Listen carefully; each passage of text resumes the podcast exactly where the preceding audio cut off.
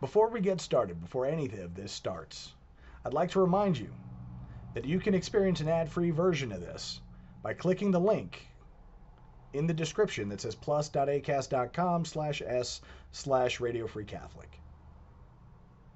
May God bless you and the Virgin protect you. Millions of people have lost weight with personalized plans from Noom, like Evan, who can't stand salads and still lost 50 pounds. Salads, generally, for most people, are the easy button, right? For me, that wasn't an option. I never really was a salad guy. That's just not who I am. But Noom worked for me. Get your personalized plan today at Noom.com. Real Noom user compensated to provide their story. In four weeks, the typical Noom user can expect to lose one to two pounds per week. Individual results may vary.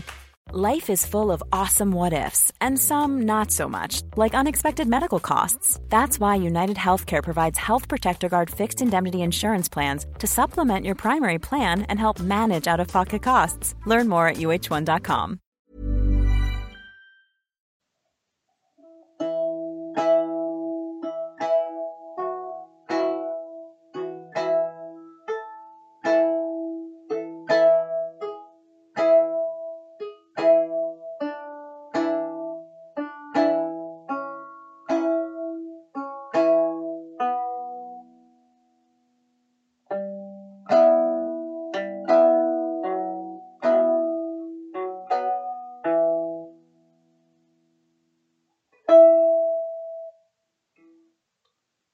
Exsurgat Deus dissipentur inimici eius et fugiancio dedent eum a face eius. Let God arise and let his enemies be scattered, and let all those who hate him flee from before his face. so by now, actually, uh, I suppose it'll be about a week by the time uh, since the last podcast, the one that I'm referring to, came out. Um, but the last I suppose, really important podcast that I uh, recorded would be the message to the LGBT community. And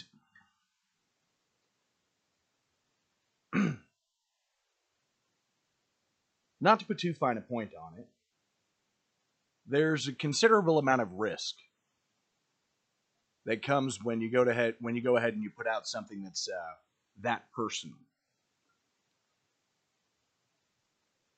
I don't want this podcast to be about me. Whenever I refer to myself, it's to try and illustrate whatever it is that I'm talking about.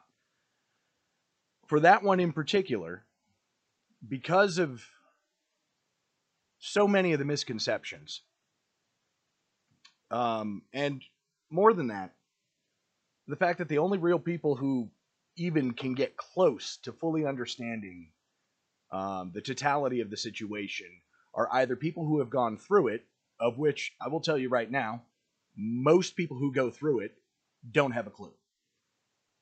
They know they know what they're going through, but they don't know why. And really exceptional priests. In fact, the only one I've heard talk about it correctly, um, and it's because he barely refers to it. He actually is simply talking about the spiritual goings on as to what's actually happening. Is Father Ripperger most of the other priests, when they try to talk about it, it's very difficult for them to really approach it. Um, and it's one of the reasons why I trust the word of exorcists as much as I do. It's specifically because their, you know, their priestly vocation obviously principally has to do with the holy sacrifice of the mass and confession and leading, yeah, and in the case of pastors, leading, you know, their their flocks and trying to get them to heaven. But exorcists have the additional exposure to the spiritual battlefield, and they're kind of like the um, the long range surveillance detachments or the spe- well, not really special forces. Uh, you know, like the old OSS, or they're supposed to actually be a little bit kind of like you know God's CIA, as it were, for for the church militant. Um, if only the CIA actually behaved appropriately. Uh, you know, you're supposed to bring back the intel and continue to fight the fight. And exorcists seem to be the only ones who are actually aware or want to be aware of the spiritual aspect of the battle. Um, And so when I look at priests who are also exorcists and they talk about these topics, they usually, and it's funny because they usually don't even talk directly about the topic, they talk about demonic activity. In large part, it's left to the laity to try, you know, it's left to the people who are listening to try and go through it and pick it and and and pick it apart and look at it and see all the and see all the mechanisms and try to put them together in application of their own life. And it had been driving me nuts that we have been talking about this topic in the Catholic Church since before I was born, and nobody, nobody was putting it together. Hence the message. This is Caleb the Mechanic with Radio Free Catholic. Let's get started with a prayer. In nomine Patris et Filii et Spiritus Sancti. Amen. Sancta Michael Arcangela, defende nos in proelio, contra nequitiam et insidias diaboli est praesidium. Imperet illi Deus, supplices deprecamur, tiu que princeps militae caelestis, satana maliosque spiritus malignos que ad perditionem animarum, pervegantur in mundo divina virtute in infernum netrude. Amen.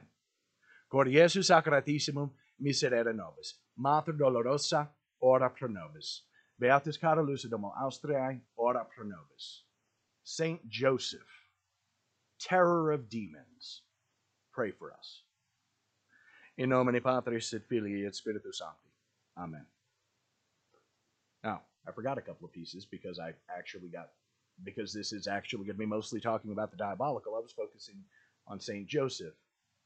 Let me remember. Let me go ahead and fix that. Domine ostende pacem tuum et salvi edimus. Ave Maria Purissima, Immaculata Conceptio est. In nomine Patris et Filii et Spiritus Sancti. Amen. if you wonder, if you ever wonder why actually I use those two uh, as the closeout, and it's um, Lord, show us your face and we shall be saved, and Hail Mary, most pure, you are the Immaculate Conception. First, I do have a like I have a particular devotion. Obviously, okay, so I'm Catholic. There's devotion to Christ. That goes without saying, obviously. Um, but I do have particular the, the two particular aspects that I'm well three um, that I principally focus on. It's His most precious blood, His holy face, and His sacred heart, and then of course to the Blessed Virgin Mary. Specifically, Our Lady of Sorrows and the Immaculate Conception. and these are tied actually to particular battles um, to particular battles that I've continually fought. First, the Immaculate Conception, I do actually have, it's a little bit more focused than that. Um, I have particular devotion under the under her title as Our Lady of America, and it's because of the message of purity, particularly actually sexual purity, um, but specifically the message, which she was actually calling for, which again, like so many, like nearly every one of the apparitions, we have not answered. But what she was specifically calling for was for the United States of America to carry the banner of purity and to be a, and to be a pure army for her. and you look at the state of the United States of America today, and clearly we have not done so. Um, and then, of course, devotion to the holy face of Jesus as a fight against communism. Um, but even that is kind of more focused to the um, to the fight against what was more specific in Bolshevism, which had to do with the, with the degradation and deconstruction of the nuclear family, of traditional marriage, also of sexual purity, but of the allowances of sexual perversions like homosexuality, like transgenderism. A lot of people don't realize in the early part of the Bolshevik res- Revolution, they did to Russia what is happening in the United States today. That is exactly what they carried into Russia. They destroyed marriage, they destroyed the, the traditional family, they went ahead and promoted homosexuality, they promoted transgenderism, they did all the gender bending crap that you're seeing in America today. And the reason why we don't know this is because we don't have the internet to actually show every aspect of Bolshevism when it was going on in 1917.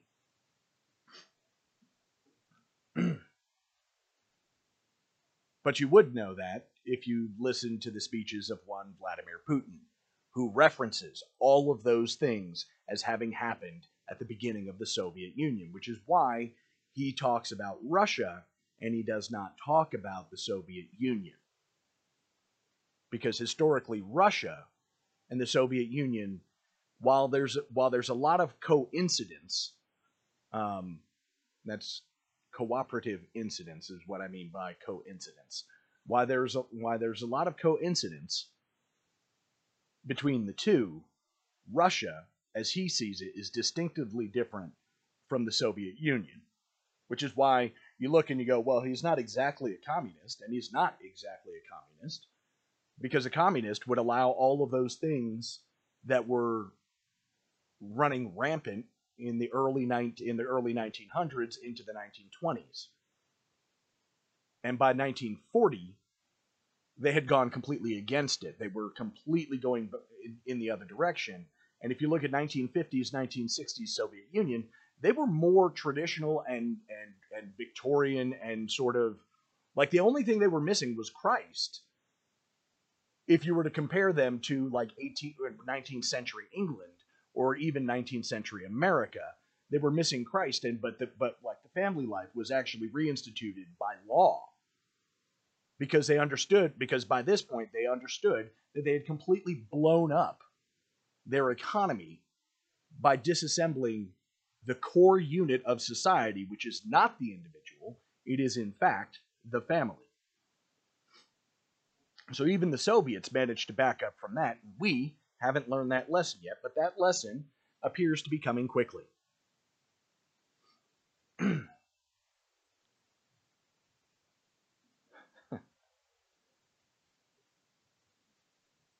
It also has to do with the fact that while I don't have any particular proof, um, those devotions, or I should say, while I don't have anything more than anecdotal evidence, those particular devotions happen to be the greatest aids to me in my fight against the diabolical in my own life. now, if you haven't figured it out, well, If you haven't figured it out by this point, I more than just believe in spiritual warfare. I have been wounded and I guess you could say butchered time and time again in my battle against the world, the flesh, and the devil. And I will tell you that the least of my enemies actually is the world.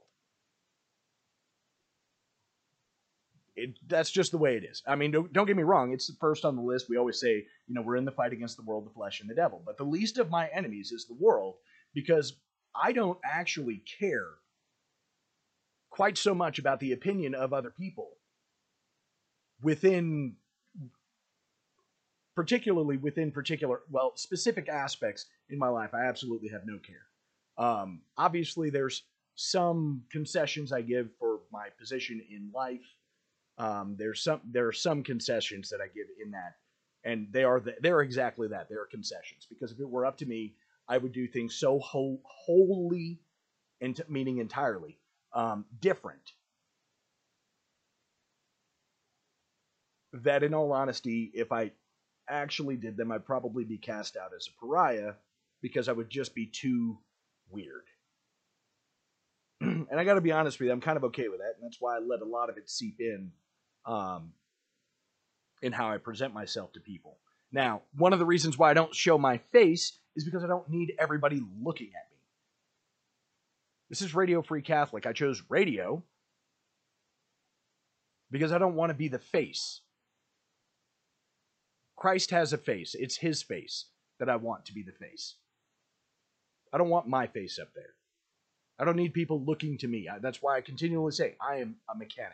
I'm a mechanic and I'm a warfighter. I have bloody hands and greasy hands, and that's pretty much the sum total of my approach. And and that's it. You can take what I say or leave what I say.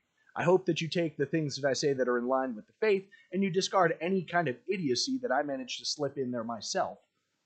Because the stupid stuff is definitely me, and the smart stuff is definitely God or one of his saints, or definitely somebody much better qualified to talk than me. now, I don't cite a whole lot of sources, and I will tell you, actually, um, the message, the episode that is marked the message for the LGBT community, um, that is only the third episode in this entire podcast. In the years that I've been doing this, in, in almost 1,500 episodes now, that I've scripted from beginning to end. That message was that important. Tried to make sure that everything in there was exactly what needed to be in there. And even in reading the script before I actually recorded the episode, I know I was leaving a lot out because everything that I could have also included in there would have just led to rabbit holes that would have been more distracting than necessary. what is in there is what is essential. And of course, you can always email me and I can get into other further details. We can go down those rabbit holes, and I'll be more than happy to do so with anyone who wants to send me an email. Caleb at radiofreecatholic.com. Or you can actually just hit the submission on the website at, at radiofreecatholic.com. I get all of those emails. There's no one else who runs this podcast but me.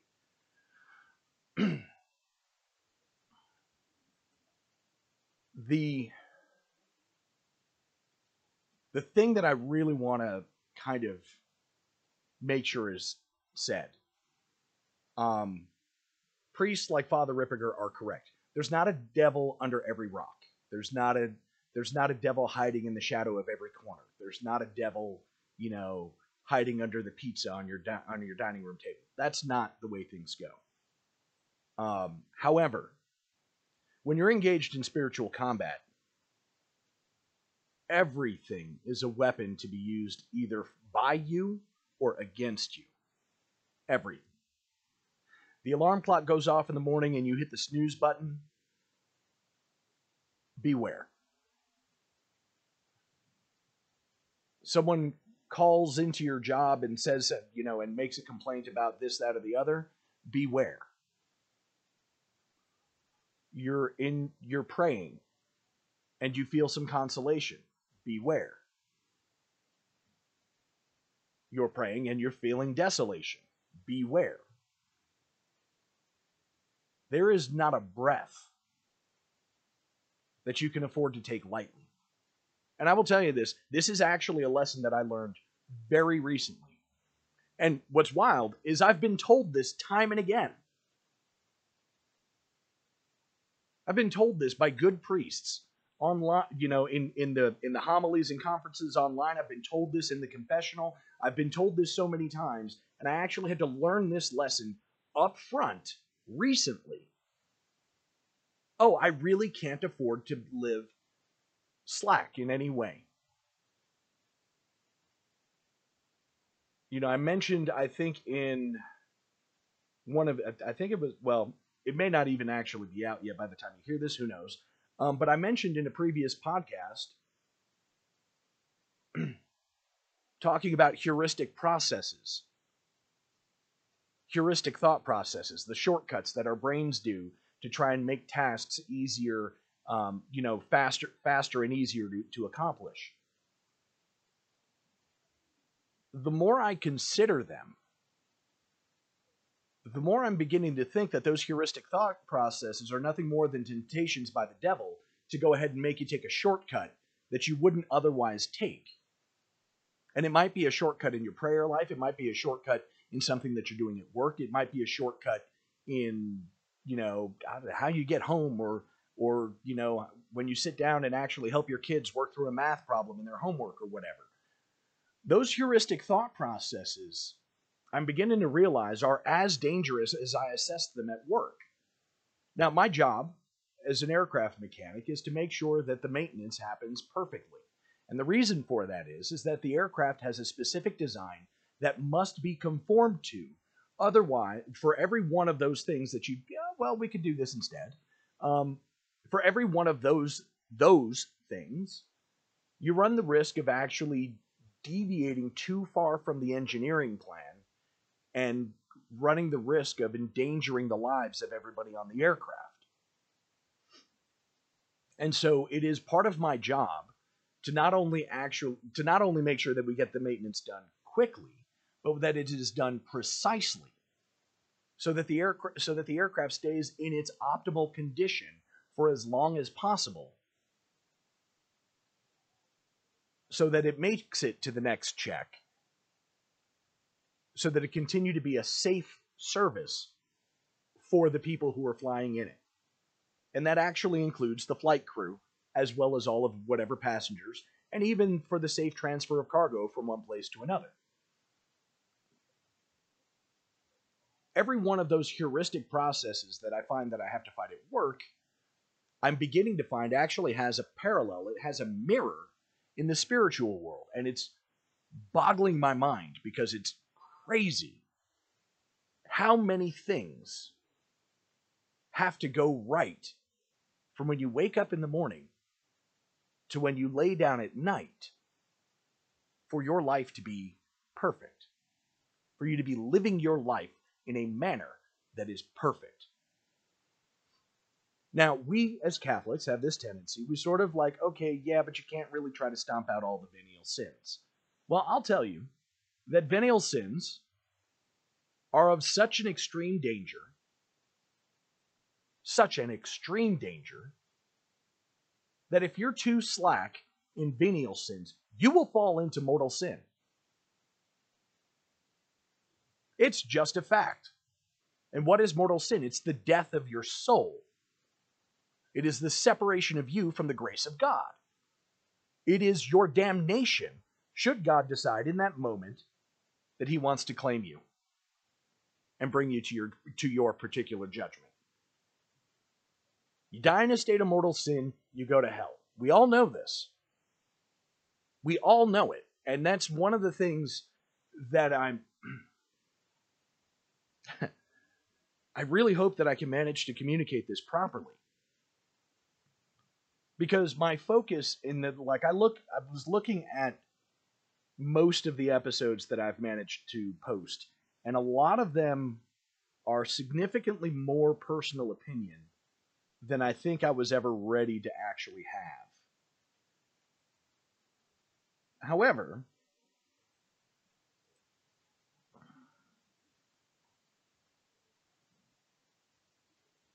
part of this whole thing wasn't my intention originally. I just kind of wanted to put the news out there and and lay out the battlefield. And I'm suppo- and I'm supposing on some degree, and I could be mistaken. I mean, I'm only human. this topic, particularly about spiritual warfare, is kind of an update to the battlefield situation.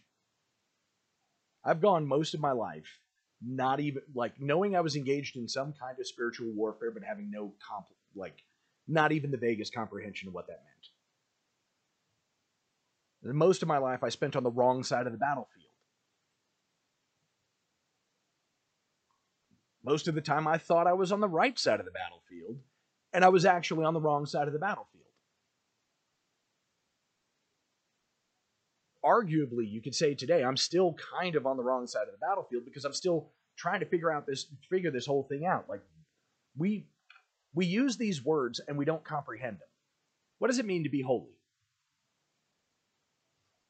Now I know what the church defines it as and that is actually we run the risk particularly when it comes to heuristic thought processes and this is so I don't mean I, I don't want to I don't want to say that the words that we use to describe these things are trite. However, I recently was shown a channel to a YouTuber who I guess the best way to say it is I was utterly appalled at the fact that he was looking at the common things that we like and when I say common I don't I don't mean like the mundane but the but the very the go-tos that Christians and Catholics fall towards, you know, make sure to stay in prayer, make sure that you're fighting the good fight, make sure that this that and the other like oh yes I'm praying like he was literally looking at everything that was being told to him as advice. And don't get me wrong, the people who were giving the advice very well probably had no emotional involvement in it, and they were just kind of handing out the cookie cutter advice. He is probably 100% accurate in that fact. But he derisively referred to is like, well, it's like the little book that you run through a checklist, and then there's, oh, it's this, I'll give you this advice. And he was looking at it like it was not coming from a place of love, but it was kind of just coming through not really knowing what to say. if you're Catholic, I know it feels like that. The priest may even believe that. But there's a reason why we have these cookie cutter pieces of information to give to you as advice. You know, it's the reason why I get cookie cutter pieces of information, and then I actually have to carry that information to the altar in front of the Blessed Sacrament and say, Lord, what does this mean? He gave me this, and I don't know what to do with this because this feels empty. And if we don't even actually take that moment to do that, we're running the risk of act- of rejecting perfectly, not just perfectly good, immaculate advice. Because for some strange reason, some strange reason, because of original sin, let me let me be more accurate when I'm saying this. I almost for some strange reason, because of original sin, each one of us wants to feel special. The original sin actually largely has to do with pride, has to do with our self-image, has to do it has to do with what it is that we believe that we are. It's the whole point behind sin in the first place. That when you sin, it doesn't matter how venial the sin is. The first part of the sin is pride.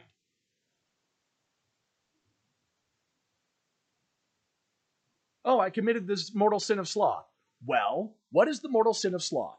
The mortal sin of sloth is the declaration in some way, shape, or form that I don't have to do this because I'm above this. Because surely those rules won't be applied to me. Now, what does that sound like? Most people, when they're committing the mortal sin of sloth, have no idea that this thought process is going in their head. Why? Because heuristic processes give you the shortcut. The shortcut is the alarm goes off, you don't want to get up yet, you hit the snooze button, you roll over. Okay, where's the sin in that? Well, you set the alarm for a reason. There's a purpose behind the alarm. You put the alarm at that time because there were things that that you understood that either you needed to do for yourself or that you needed to do for God. Because in most cases, if you're kind of doing this in a more traditional way, then that alarm, you know, your alarm clock before you go to work in the morning is probably set one to two hours ahead of time, not so that you can spend time in front of the mirror doing your makeup and customizing your hair and making sure that your shirt and your shoes and all that stuff fits perfectly. No. Most of the time, if this is a more traditional thing, you set the alarm clock that early in the morning so you can pray. So, what are you doing in that moment when you hit the snooze button, particularly if that's why you set the alarm that early? You're saying, surely, surely I can pray later. God doesn't need me right now. So, how is that sin of sloth, of acedia, not first a sin of pride? And it goes through. The same is true for all of the other, for, for the six other sins that are not pride wrath, gluttony, lust. All of those sins begin with, I deserve this. Surely God is not going to hold me to that. In the case of anger, it's, I deserve justice. In the case of lust, I deserve love wrong use of the word love, but it's almost always I deserve love. It's the whole pride movement also. also. It's love is love, right? And it, I deserve love. Wrong use of the word love, but at least the pride movement, they got the name right.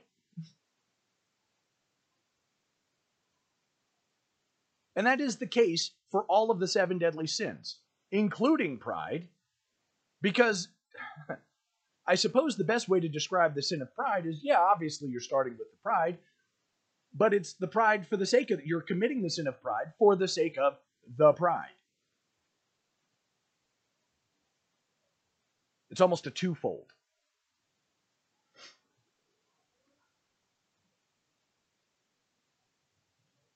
And the same is true for venial sins of all sorts. I can do this better. I can be a better. I, I can be. I am. And therefore, whatever. Mother's Day is around the corner. Find the perfect gift for the mom in your life with a stunning piece of jewelry from Blue Nile. From timeless pearls to dazzling gemstones, Blue Nile has something she'll adore. Need it fast? Most items can ship overnight. Plus, enjoy guaranteed free shipping and returns. Don't miss our special Mother's Day deals. Save big on the season's most beautiful trends. For a limited time, get up to 50% off by going to Bluenile.com. That's Bluenile.com. Burrow's furniture is built for the way you live. From ensuring easy assembly and disassembly to honoring highly requested new colors for their award winning seating, they always have their customers in mind. Their modular seating is made out of durable materials to last and grow with you. And with Burrow, you always get fast, free shipping. Get up to 60% off during Burrow's Memorial Day sale at burrow.com slash ACAST. That's burrow.com slash ACAST. burrow.com slash ACAST. Everyone knows therapy is great for solving problems, but getting therapy has its own problems too, like finding the right therapist, fitting into their schedule, and of course, the cost. Well, BetterHelp can solve those problems. It's totally online and built around your schedule. It's surprisingly affordable too. Connect with a credentialed therapist by phone, video, or online chat, all from the comfort of your home. Visit betterhelp.com to learn more and save 10% on your first month. That's BetterHelp, H E L P. Millions of people have lost weight with personalized plans from Noom, like Evan, who can't stand salads and still lost 50 pounds. Salads, generally, for most people, are the easy button, right? For me, that wasn't an option. I never really was a salad guy. That's just not who I am. But Noom worked for me. Get your personalized plan today at Noom.com. Real Noom user compensated to provide their story. In four weeks, the typical Noom user can expect to lose one to two pounds per week. Individual results may vary.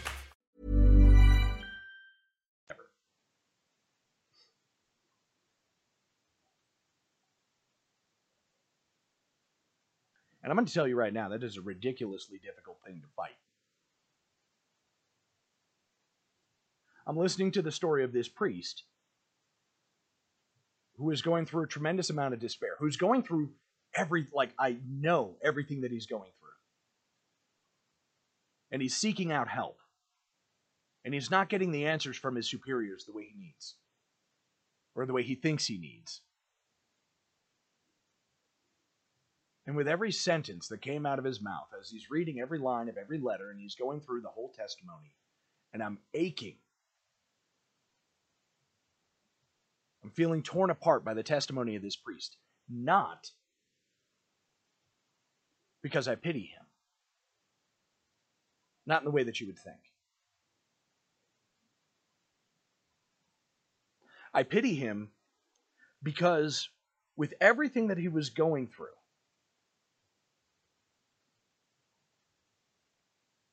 everything that caused him to eventually give up the priesthood.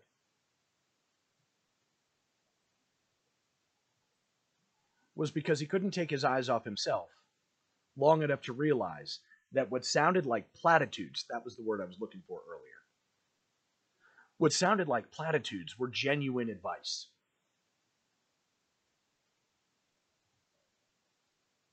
Yes, it was cookie cutter. Why was it cookie cutter?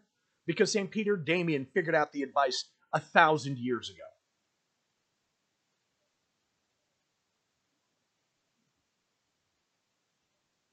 Think about that. Everything in the church that seems like it's a cookie cutter response. Oh, you should do this, you should do that. Do you know why it's a cookie cutter response? It's because when it was being when the advice was being given by the apostle Paul, when the advice was being given being given by the apostle John, but when the advice was being given by by uh, Bishop Irenaeus or Bishop Polycarp, when the when the advice was being given by by Catherine of Siena,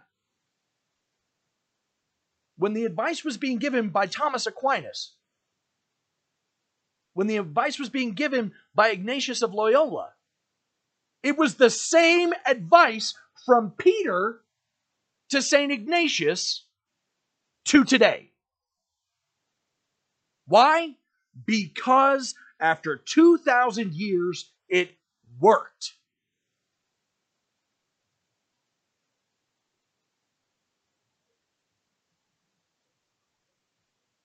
And all of those holy saints, all of those men and women who managed to fight the good fight and gain the crown, they knew it. St. Catherine of Siena said nothing different from St. Peter Damian, said nothing different from St. Bernard, said nothing different from St. Polycarp, said nothing different from St. John or St. Peter or Christ himself. And after 2,000 years, it sounds like a cookie cutter. And what do we teach in the Catholic Church? What is taught by Holy Mother Church? That when you're given the truth, you must conform yourself to the truth. Which means that when you get that cookie cutter answer for that problem that you feel is so distinct, so personal, it is so much yours, you forget that we have the same human nature.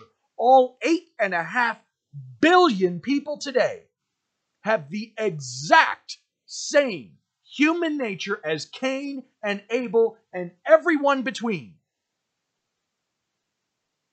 It is a fallen human nature that goes all the way back to our first parents, and every single person has that. All. And you know that's true because you see biographies and you see the stories of people across the world and throughout history, and you go, man, I could totally identify with that. That feels exactly like when Father was talking about this person, it felt like he was talking about me. Now, sometimes that's not. Sometimes people take that in the bad ways. Like it sounds like you were, it, Father. It sounds like you were talking exactly about what I said to you in the confessional last week. Um, no, actually, that's what thirty thousand people have said to me in the confessional over the years that I've been a priest. Is actually the answer. It's it's because every one of us, it really actually does not matter what the sin is. It all comes from the same root, and the same root because of the sin of our first parents. It is that same button. And that same button leads to a lot of different circuits and a lot of different buttons, but all of the conditions of sin are fulfilled first by the transgression of pride. And who knows this better than anybody? Satan. Satan knows it better than everybody. Why? Because not only was he the cause of the first transgression, at the very moment, let there be light, and all of the angels were created in that first spoken word, he was the cause of that first transgression for all of, for all of the angels who fell with him. And then he also pushed that through with Adam and has been watching us since and has seen the mechanism operate again and again and again. And it has expressed itself in at least seven major forms, the seven deadly sins, and has expressed itself in transgression against the same ten laws that were given thousands of years ago and he's been using and he used it in or he used it as the tool to put Christ on the cross and he used it at, as as the tool to break apart the church later and he's used it the, as the same tool even though now and I say that he's used it obviously there's a little bit of there's some flaw in that and I'm not as and I'm not being as accurate as I would like to be. But the fact is is that if you've been watching humankind develop from Adam to today,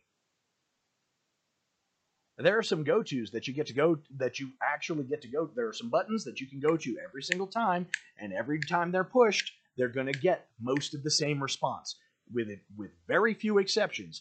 And even if it doesn't get the same response, it's going to get some measure of that response, which is why all of the saints considered themselves to be the most heinous sinners, because they could recognize the very moment when they were like, oh, that really small thing that I thought meant nothing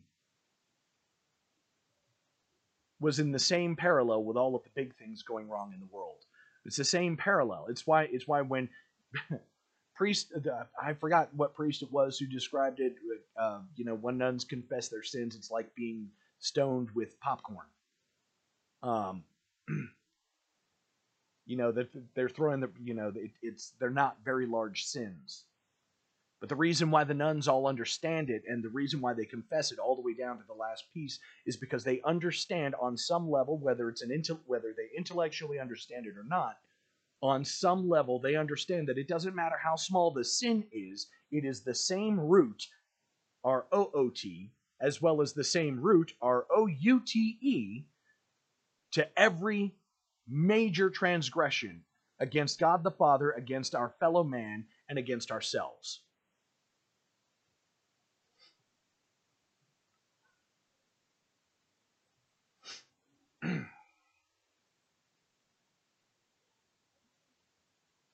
So one of the reasons for the last for that message to the LGBT community, one of the reasons, and obviously it's not a message for the community, but it's for the people for the people who find themselves being pushed off in that direction. In reality, that's the message for everybody who's wondering, did God create me just to destroy me? Was I created solely for destruction? That was a question I asked myself because for some reason, for some reason, for reasons that I did actually explain in there, but at the time, what I just thought were for some reason.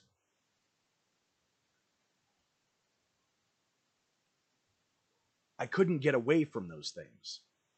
I didn't know how to fight them. They were so intense. The battle was so pitched.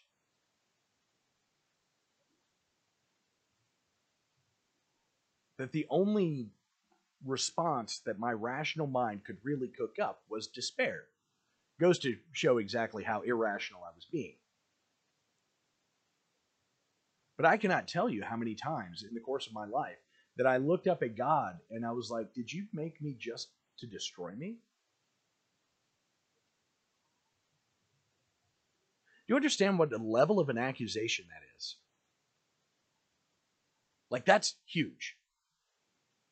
I didn't even realize it at the time. I actually, in all honesty, when I was thinking about it as I was putting together that, that message, I didn't actually wasn't thinking about it until just right now. Do you understand how big of an accusation that is? Now, I answered it in the message where it's obviously not because if he really didn't want you, he just wouldn't have made you in the first place. It's a child's answer, to be sure. But do you understand how large the accusation is to ask God, Did you just make me for destruction? That is accusing God, who is love, who is infinite love, who is perfect love, who is charity, mercy, justice in its ultimate perfection. That is accusing God of hatred. And that is accusing God of hatred from before you were born, which means that He didn't make you out of love, He actually made you out of contempt. Now, now that I've drawn that out, I think you can understand the magnitude of an accusation like that.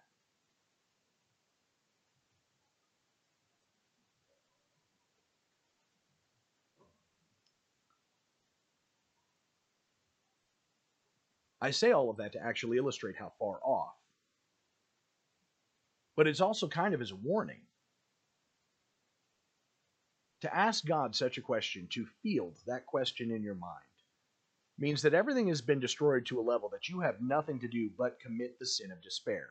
And for those of you who don't know, the sin of despair is actually the only unforgivable sin because there's no room for forgiveness. It's not even that God doesn't want to forgive you of the sin, it's that when you get to that point you don't have any room for his forgiveness. It's just not like it's trying to fit a gallon of water into a thimble. You just can't do it. It has nothing to do with any defect in God and has everything to do with how far away you've allowed yourself to get.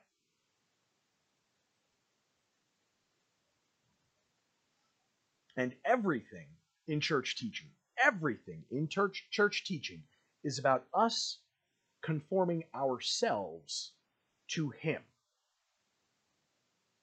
Is one of the reasons why this whole synod on synodality garbage is garbage.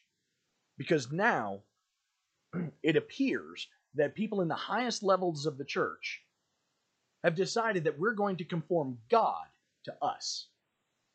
Well, I'm sorry. I can't fit the whole world in a thimble. You're not going to shove all of planet Earth into a thimble. And that's what you would have to manage to be able to do. Like, you'd have to have that capacity first before you can even look at God and say, yeah, we're going to put you in this box.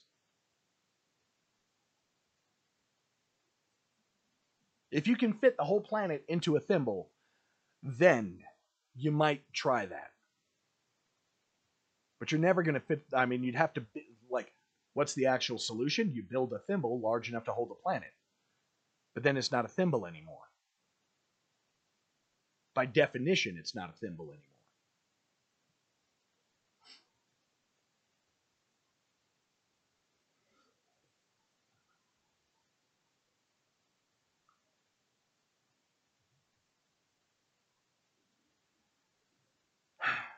anymore.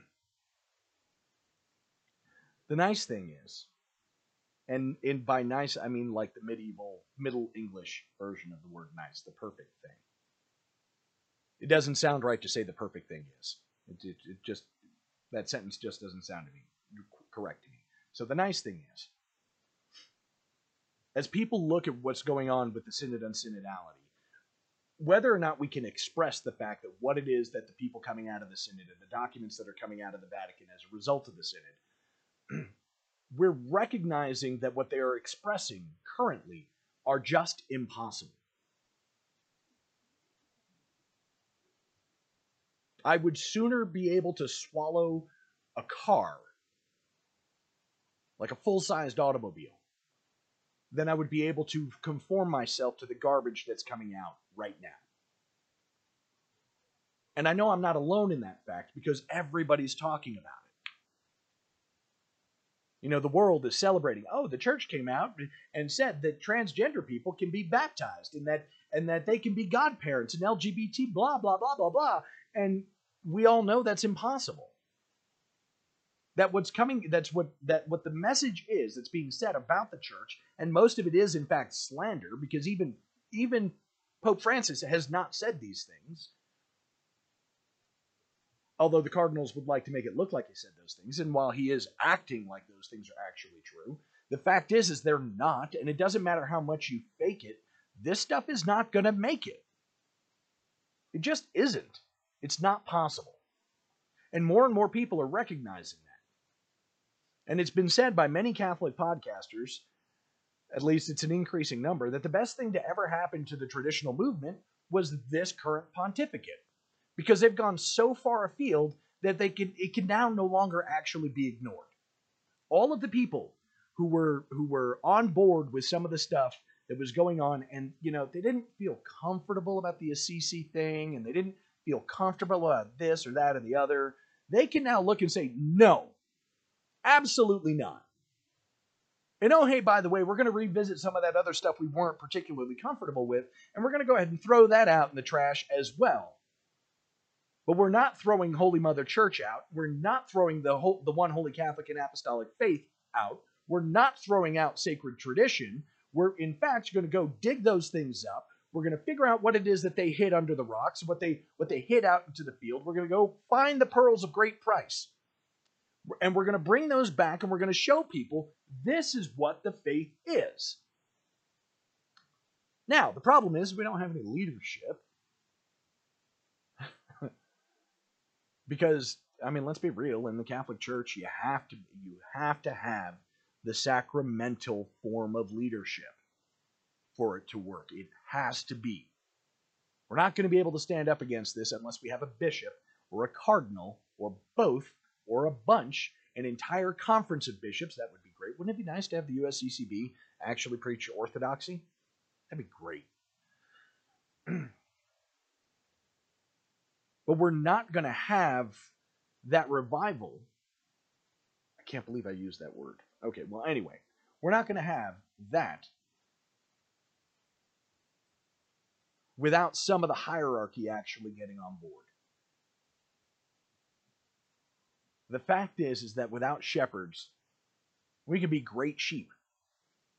We could be faithful sheep, loyal sheep. But the fact is, I don't know if you've seen a sheep in action. They're dumb. They are ridiculously dumb. I legitimately watched a video of a boy pulling a sheep out of a ditch, and as soon as the sheep was back on his own feet, he, he ran, jumped away, and three jumps later was right back in the ditch. And that is a perfect, perfect illustration of humanity. I know it's a perfect il- illustration of me, for sure. No, I did this. Oh, yes, I'm free. I'm out. I hated the experience, but I'm out. Jump, jump, swap. Oh, crap. I'm right there again. Ugh, how did this happen? Well, that's easy, dummy. You were so happy, you just took off running and you weren't looking where you were going, and bloop, right back in the ditch. Congratulations. Like, oh, I've got this now. Ploop, right back in the ditch. Oh, it's great. Ploop, right back in the ditch. Now, I don't know about you, but for me, that's generally what it kind of feels like. It's like I get a couple of days of elation. Yes, we're doing great. Everything's wonderful. I'm the podcast is going great. Job is going great. Floop, right back in the ditch. Almost always because of something I did. And if it wasn't something directly I did, it's probably some groundwork I laid weeks before that caused that exact same thing to just pop up and right back in the ditch. There's been very few times in my life where it was somebody else entirely who actually did the setup and I just fell into the trap.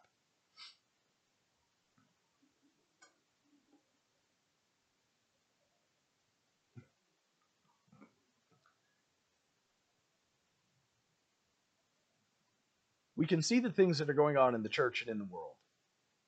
And it's funny because I just got done watching a video. Like, I'm not even actually done with it. I had to pause it for a few minutes.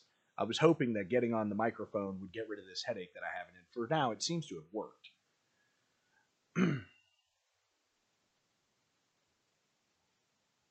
we really have to understand one, the platitudes. They're not platitudes. They sound like platitudes because people always say it all the time. Well, they always say it all the time because it's always true. And what you got to do is figure out why this platitude sounds so fake when you know it's true. And I can't tell you how many times I've looked and go, man, I, of course I know that's true, but I mean, seriously, how does that help? Well, if it's true, you better figure out how. Take that platitude Get in front of the Blessed Sacrament. And granted, I don't recommend you be as obnoxious as I am when I'm actually making these prayers. I'm sure my angel, if my angel had human emotions, he'd have kicked the crap out of me. I'm not even joking. Like, he'd have just showed up and said, Are you serious? and just beat me senseless. Thankfully, he's an angel. Thankfully, he's my angel. So I'm not recommending that you're as flippant or glib or whatever the word is. But in its at its essence, at its core, you sit in front of the Blessed Sacrament, you say, okay, I have this advice. I was told to do this. What does this mean? What does this even, how does this apply? Because if it sounds trite and it sounds fake and it sounds cookie cutter, it's not. It may be that the person giving you the advice has like a Rolodex of all of the common things to say, But you better remember there's a reason why they're the common things to say. It's because what is what they're telling you has proven to be the fact, the thing that you need in 2023, in 1993, in 1863, in 1543, in 1123, in 952. I bet you thought I was going to end that in a 3 again, didn't you? In 400, in 100, in 33. It's been true at least that long. It sounds cookie cutter because it's been true for 2,000 years. It sounds cookie cutter because sometimes it's been true for 5,000 years. It sounds cookie cutter because it was probably true in the garden. Garden of Eden.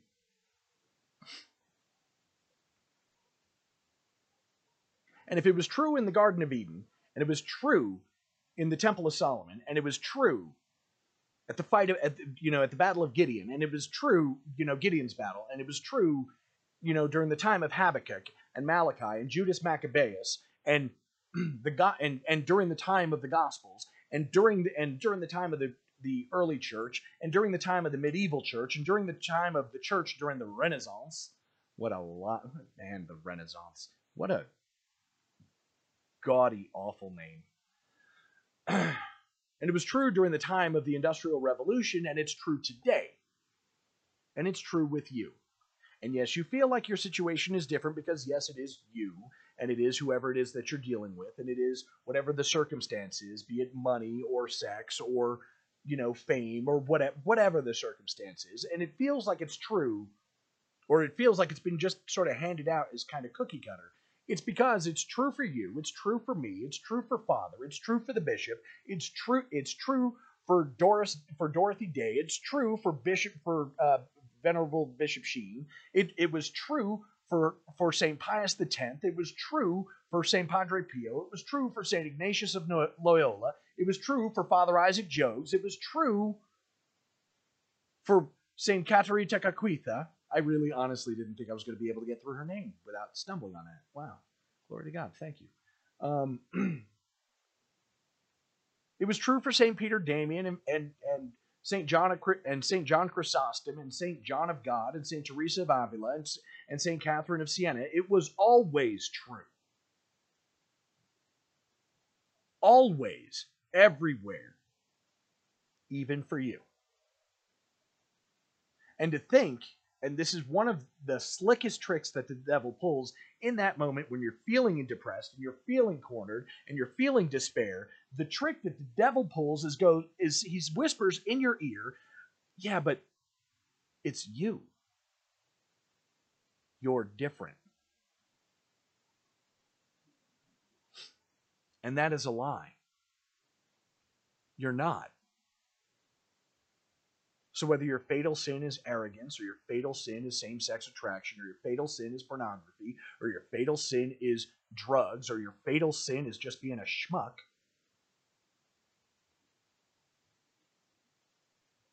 whether it's food or alcohol, whether it's attentiveness or self discipline or scrupulosity, whatever your fatal sin is, you're not different. There are two people in all of human history who were absolutely different. One was the Blessed Mother, conceived without sin, unstained by original sin. And the other one was Christ Himself.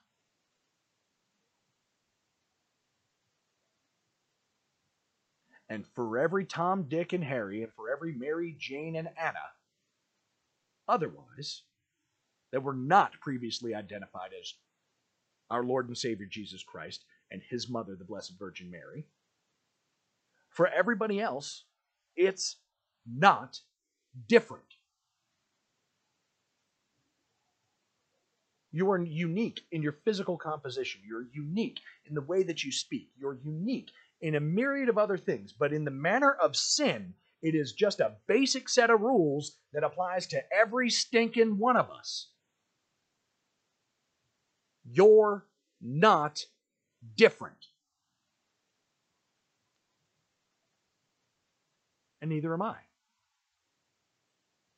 And it's that first understanding that allows you to take what sounds like a platitude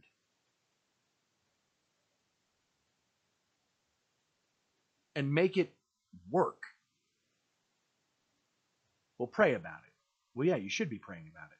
Are you asking the right questions when you pray about it? How does this, how does pray about it apply to me?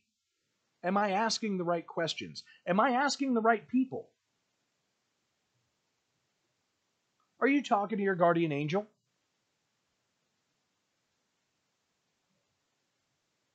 Do you understand that you need to talk to your guardian angel daily? If not hourly, if not moment to moment?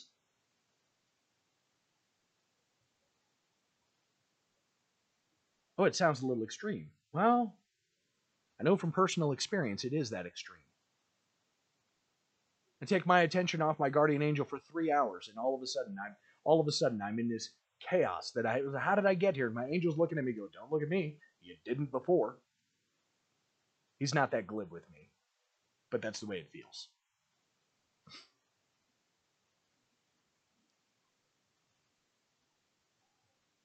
And no, I don't oh, I would love to actually just have the conversation with him. It probably would open him up with him popping me in the mouth for being such a schmuck. But I would love to have the actual conversation with him.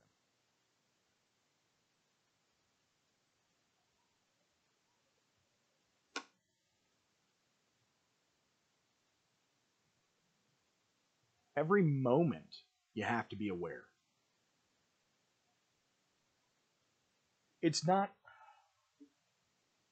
it is not that there's a devil under every rock. There doesn't have to be. A devil can spend a quarter of a tenth of a second in your presence, whisper one quick thought, and be gone. Be miles away by the, t- by the time you realize that you're already falling. Assuming you realize that you're already falling before you actually fall. It's a blip.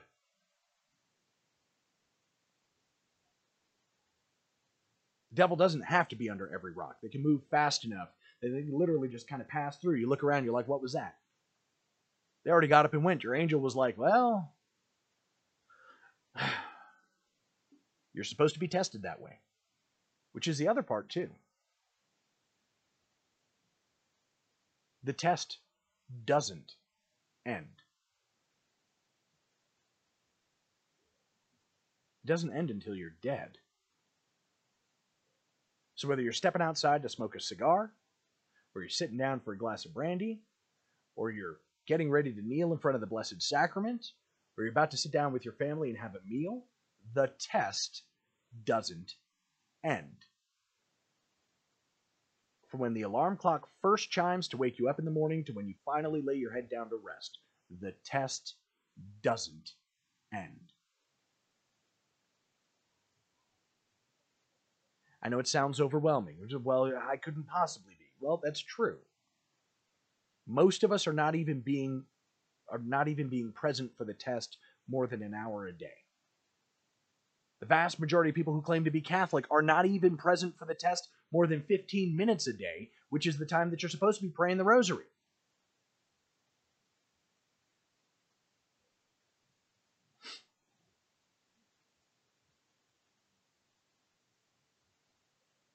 And it is that big, it is that large in scope.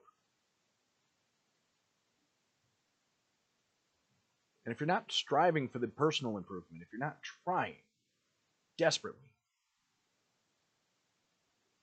I would even argue if you don't feel constantly overwhelmed by the by the scope of the task, you might not be doing it right. I hope that's not the case in all honesty, but ah, oof.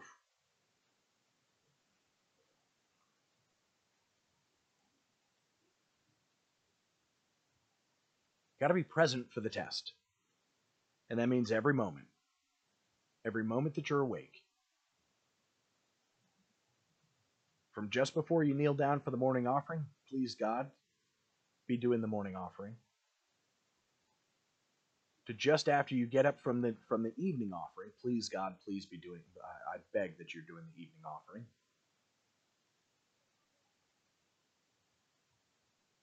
And everything in between, everything in between. The test is always going on. Those things that stick in your mind through the course of the day, and you're wondering, why did I do that? That's a good thing. There are also a thousand other things that you're not thinking about that maybe you messed up a bit. It's not to make you be scrupulous. If you're scrupulous, you like legitimately all of those things that are sticking in your mind, you got to chill. you really do. You just got to chill. But the test is happening for you too.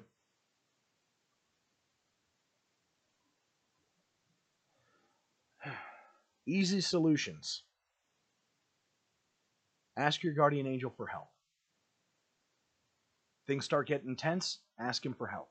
Things get really relaxed, ask him for help. Things seem to be going great, ask him for help. Things seem to be going horribly, ask him for help. I also, actually, while reading the uh, the rules for spiritual discernment, had got reminded of one that I have applied to my temporal life time and time again, but I have never, ever, ever thought of applying it to my spiritual life. In times of consolation, when everything's going good, make yourself ready for when it's not. Make yourself ready in times of consolation for those times of desolation that are approaching. It happens in cycles some more extreme than others. But it does happen to all of us. There are times of consolation and there are times of desolation. And many of us are good at preparing. Oh, yeah, I'm going to make sure I'm going to have some extra food set aside, and I'm going to have some extra gasoline set aside or diesel fuel set aside. I'm going to have some extra heating oil, and some extra this and extra that. I'm going to make sure to have all of these things taken care of in my house, make sure to make sure the bills are paid and that the kids have the clothes and blah blah blah. And we're going to be ready with this. And if the government pops the fool, pops off and acts a fool, I'm going to have these bullets and these guns, and I'm going to have all this and all that. And we do all of that in our temporal lives, and we totally bone out in remembering those exact same things happen spiritually. And if we're not actually preparing for that desolation, Oh, Lord, have mercy on us all because the despair. When we forget that He's always there, but that He's actually closer to us during despair, closer to us when we're desolate, closer to us when we're in pain, when we forget that He's actually closer to us in those times, man, what a sin. To be there so close to the cross that you could literally just look up and kiss our Lord on the cheek. And to have the audacity to think that you're alone. My goodness.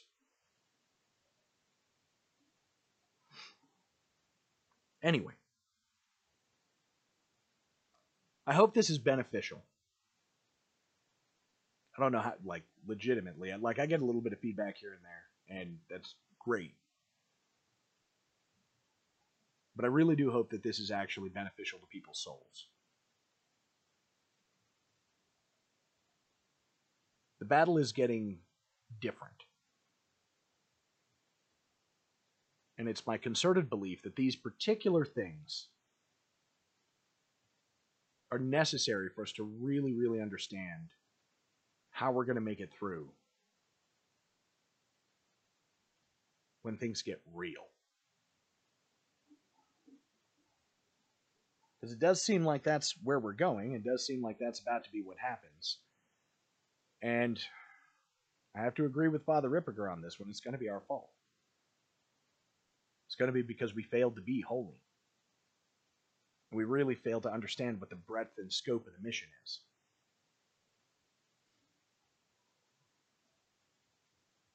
So I hope this helps.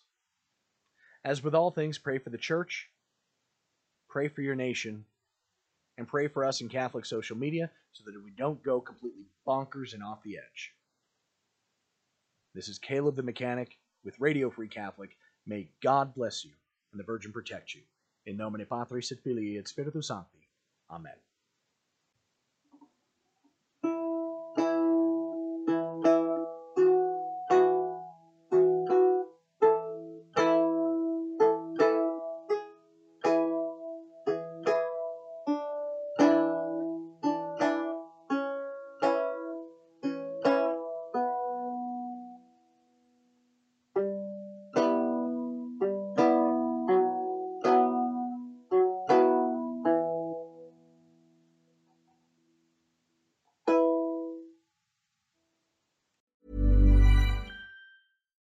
When we're on a budget, we still deserve nice things.